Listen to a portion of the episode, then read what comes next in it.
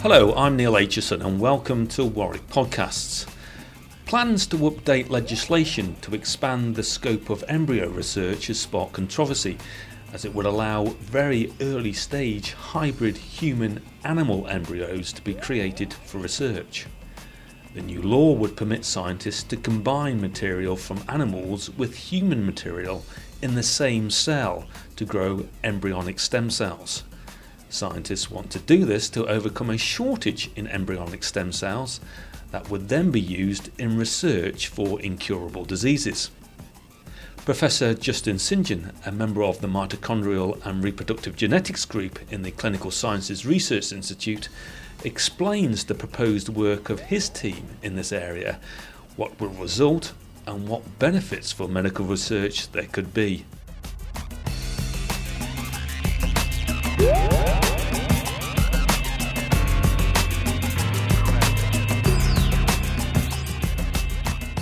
Well, Justin, first of all, perhaps you can uh, explain what the difficulty, what the problem is at the moment with um, the production and continuing production of uh, embryonic stem cells and how your sort of work and your technique is planning to overcome that.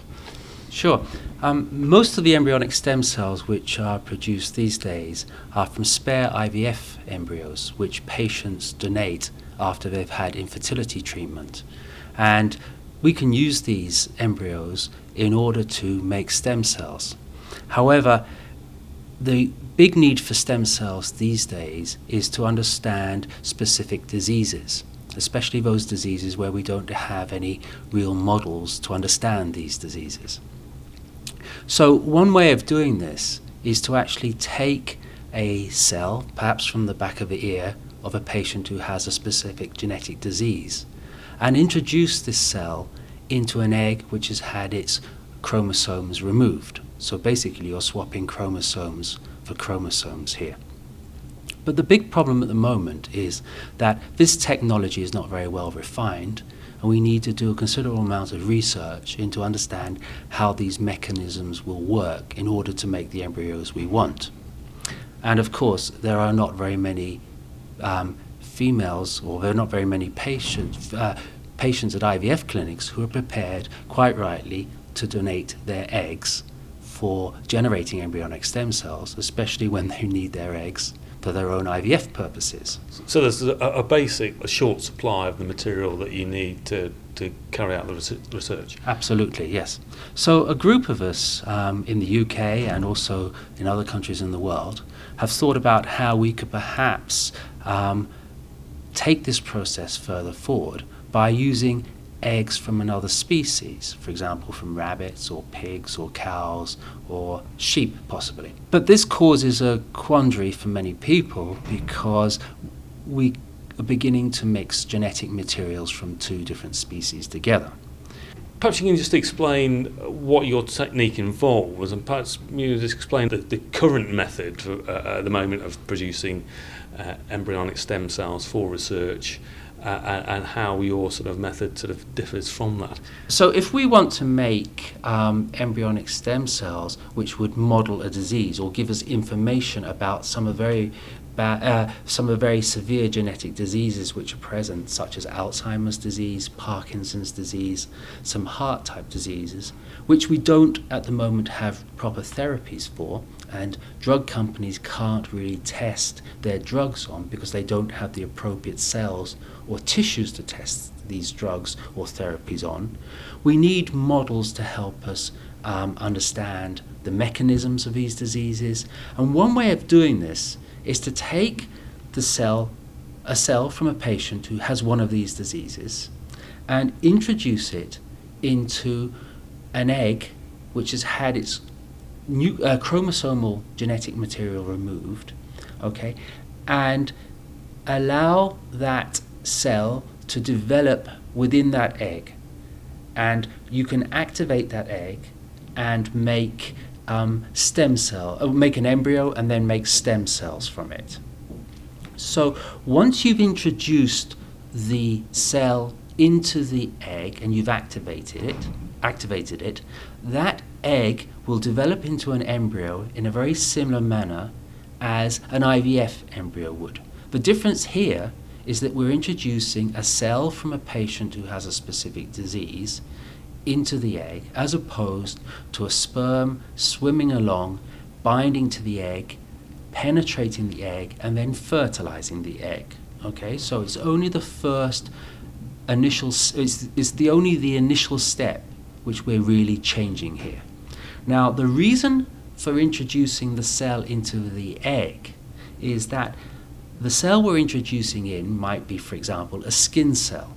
Now, that skin cell is programmed to behave in a specific manner. It provides the tissue with the characteristics of the skin through these cells and through the way the genes are regulated. But what we need to do is to make that cell non specific. And there are factors which, which are in the egg which are, enable that cell to unravel all of its programming so that it behaves in a totally non programmed way. In other words, it can then have the ability, once the embryo expands and we take part, we isolate part of that embryo, to differentiate into any cells of the body, just as we would with an IVF embryo.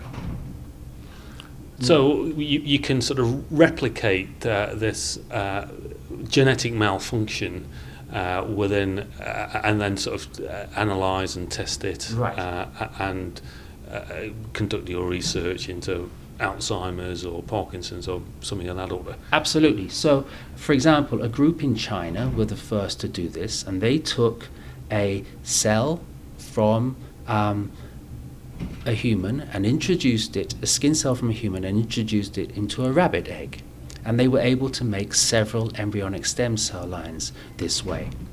Now, once we have our population of embryonic stem cells, we can induce those embryonic stem cells to become neurons, or they can become skin cells again, or they can become um, heart cells, or they can become muscle cells, or they can become um, pancreatic beta islet cells. Those are the cells which are very important in generating insulin for diabetes, uh, so that we don't have uh, the we don't have the phenotype of diabetes and things like that.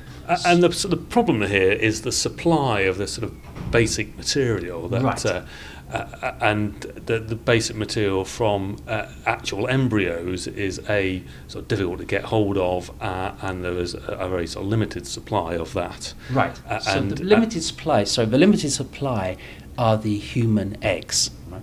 So the main source of human eggs would be from IVF clinics. And many of us feel it would be very unfair to ask women to donate their eggs when they really need it for their own reproductive purposes. Right? The reason they attend these clinics is because they need, uh, they need to have things like artificial insemination or IVF um, carried out so they can actually start their own families or continue their families. So it would be very unfair to suggest that they give some of their eggs when they're desperately needed for their own family purposes. The other way of doing this might be um, to ask women who are young to donate their eggs. Um, purely for research purposes. But then this becomes a cloudy area because we're paying people for their gametes. And also, we're asking women to um, undergo hyperstimulation protocols, which require them to go on a, a fairly intensive drug regime for a period of time in order that they would produce 10 to 20 eggs per once menstrual cycle. So, we believe because there is an abundance of spare ovaries which are present in the slaughterhouses after animals have been sacrificed for the food chain, um, these ovaries would normally be discarded. And our proposition, as um, as and uh, as the Chinese group did themselves, was they took spare animal eggs, cultured these, took out the chromosomal material, and then introduced the human cell into that egg.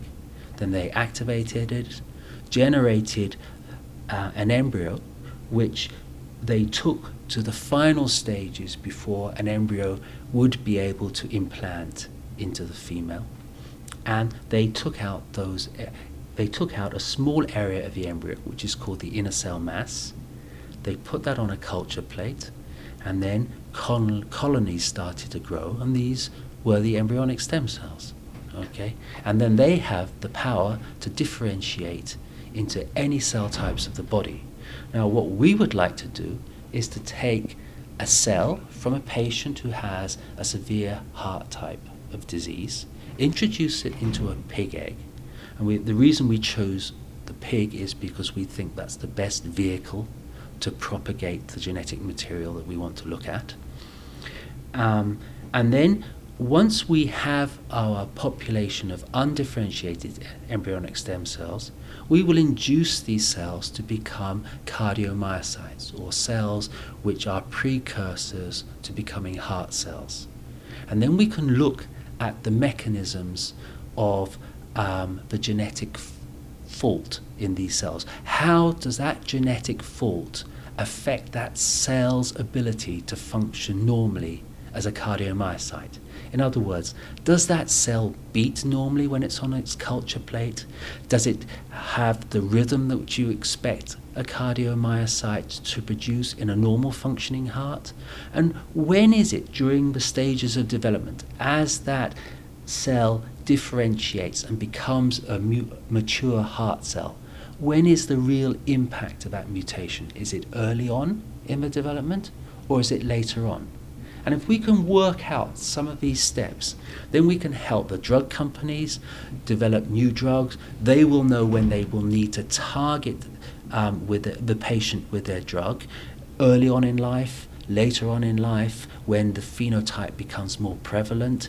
And we might also realize well, actually, it's these specific cells which we should perhaps transplant later on into a patient in order that they can they can have normal functioning tissues later on. So you've possibly got a means to tackling a, a whole range of currently incurable diseases. It's potentially so, yes. Uh, uh, and just to go over this sort of detail then, and this is the really sort of particular detail of mm-hmm. what we're doing with these two uh, different cells. Right. So we've got uh, an animal uh, cell that you basically uh, take the innards out of. Yeah uh, but there are still some remaining elements of the animal cell, and you introduce the genetically defective human cell into that animal cell, right. and then culture it till you create a an embryonic stem cell. Is that a problem then that, uh, that you've now got human and pig or sheep uh, uh, elements within the same cell? Okay, it's not a problem in terms of reprogramming the donor cell to become undifferentiated. And we think that's probably the power that the, the pig egg will be able to de differentiate that skin cell. We think the problem is that there are small little bodies within the egg which are called mitochondria, and they have their own populations of genetic material or DNA within them. Now, in order that the mitochondria, or in order that a cell can function properly, its mitochondria must function properly because the mitochondria provide the cell with its energy. Um, and there's a special apparatus within the cell which is called the electron transport chain, which is responsible for generating the vast majority of a cell's energy. However, it requires proteins which are uh, encoded by the DNA of a nucleus, and it also requires some of the proteins which are on the DNA within the mitochondrion itself. And there's a certain amount of, ev- well, quite a lot of evidence which suggests that the DNA in the cytoplasm, in the, in the mitochondria, must be compatible to the DNA in the nucleus. So they must be very, very closely related. And the more. So this wouldn't work, this uh, having your human and your uh, within a, an animal cell. Right. It would it would work if you supported the cells metabolically with special substrates. Right. Okay. But if you were to put them into um, uh, if you were to ask them to perform like real neurons or real cardiomyocytes, it's likely that they would not perform very well. Because when we beca- when our two populations of uh, genetic material become more and more genetically diverse, so they're not closely related, they produce less and less ATP. ATP uh, Is is the energy of is the molecule of life. Okay, so ATP is a ubiquitous molecule within all cells, and if the cell does not have ATP, the cells shrink, the tissues shrink, and our bodies don't function normally.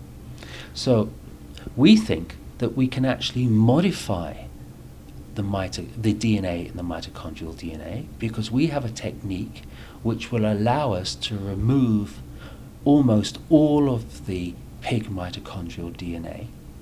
And then when we perform the process of nuclear transfer, where we transfer the cell from the patient with the genetic disease into the pig egg, we will also transfer in human mitochondrial DNA in the hope that we can then make a truly genetically, um, uh, we can make a human only embryonic stem cell line.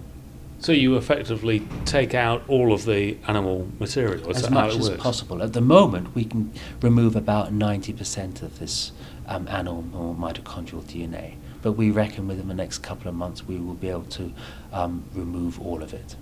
A- And the license that you were applying for uh, to the uh, Human Fertilisation and Embryologic Authority uh, is to sort of do what then? Is to do the sort of first stage of that? Yes, so um, we've been modelling this in a um, mouse pig system over the last year or so, and we've had a certain amount of success.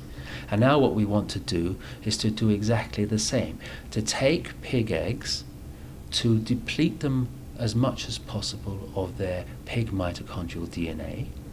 Uh, during what we call in vitro maturation, that's when the egg is preparing itself ready for the process of fertilization. But instead of fertilizing that egg, we will remove the chromosomes from that egg, and then we will inject in a cell from a human patient with a genetic fault for heart disease, and we will add in human mitochondrial DNA or human mitochondria with the mitochondrial DNA packaged within the mitochondria.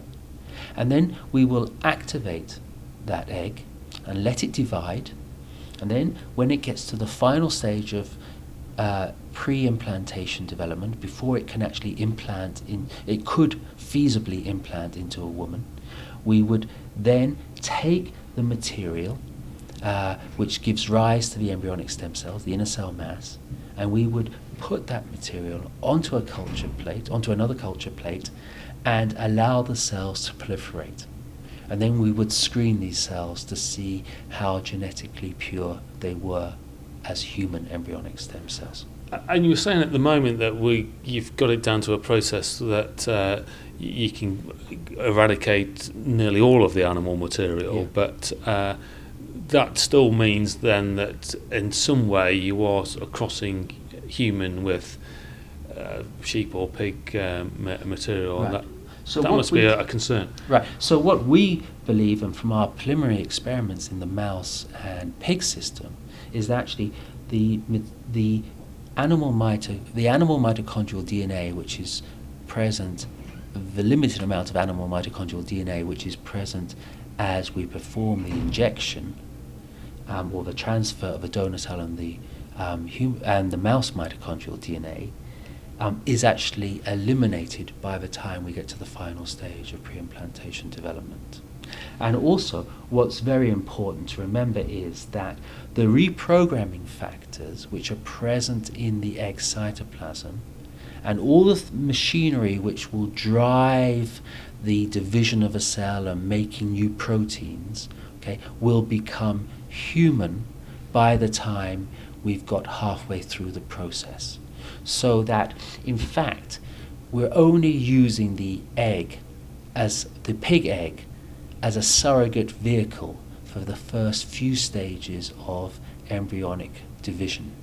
Okay, when we're producing, we're going from a one cell stage to a two cell stage to a four cell stage. And we believe that at around the four to the eight cell stage, which is around just before halfway in development of the, this early embryo, that there will be a massive switch to where all the proteins generated will be human. And by the time you get to blastocysts, we believe that the whole of this entity will then be human and there will be no animal material around, apart from the shell around the outside of the embryo, but that will be discarded at that stage.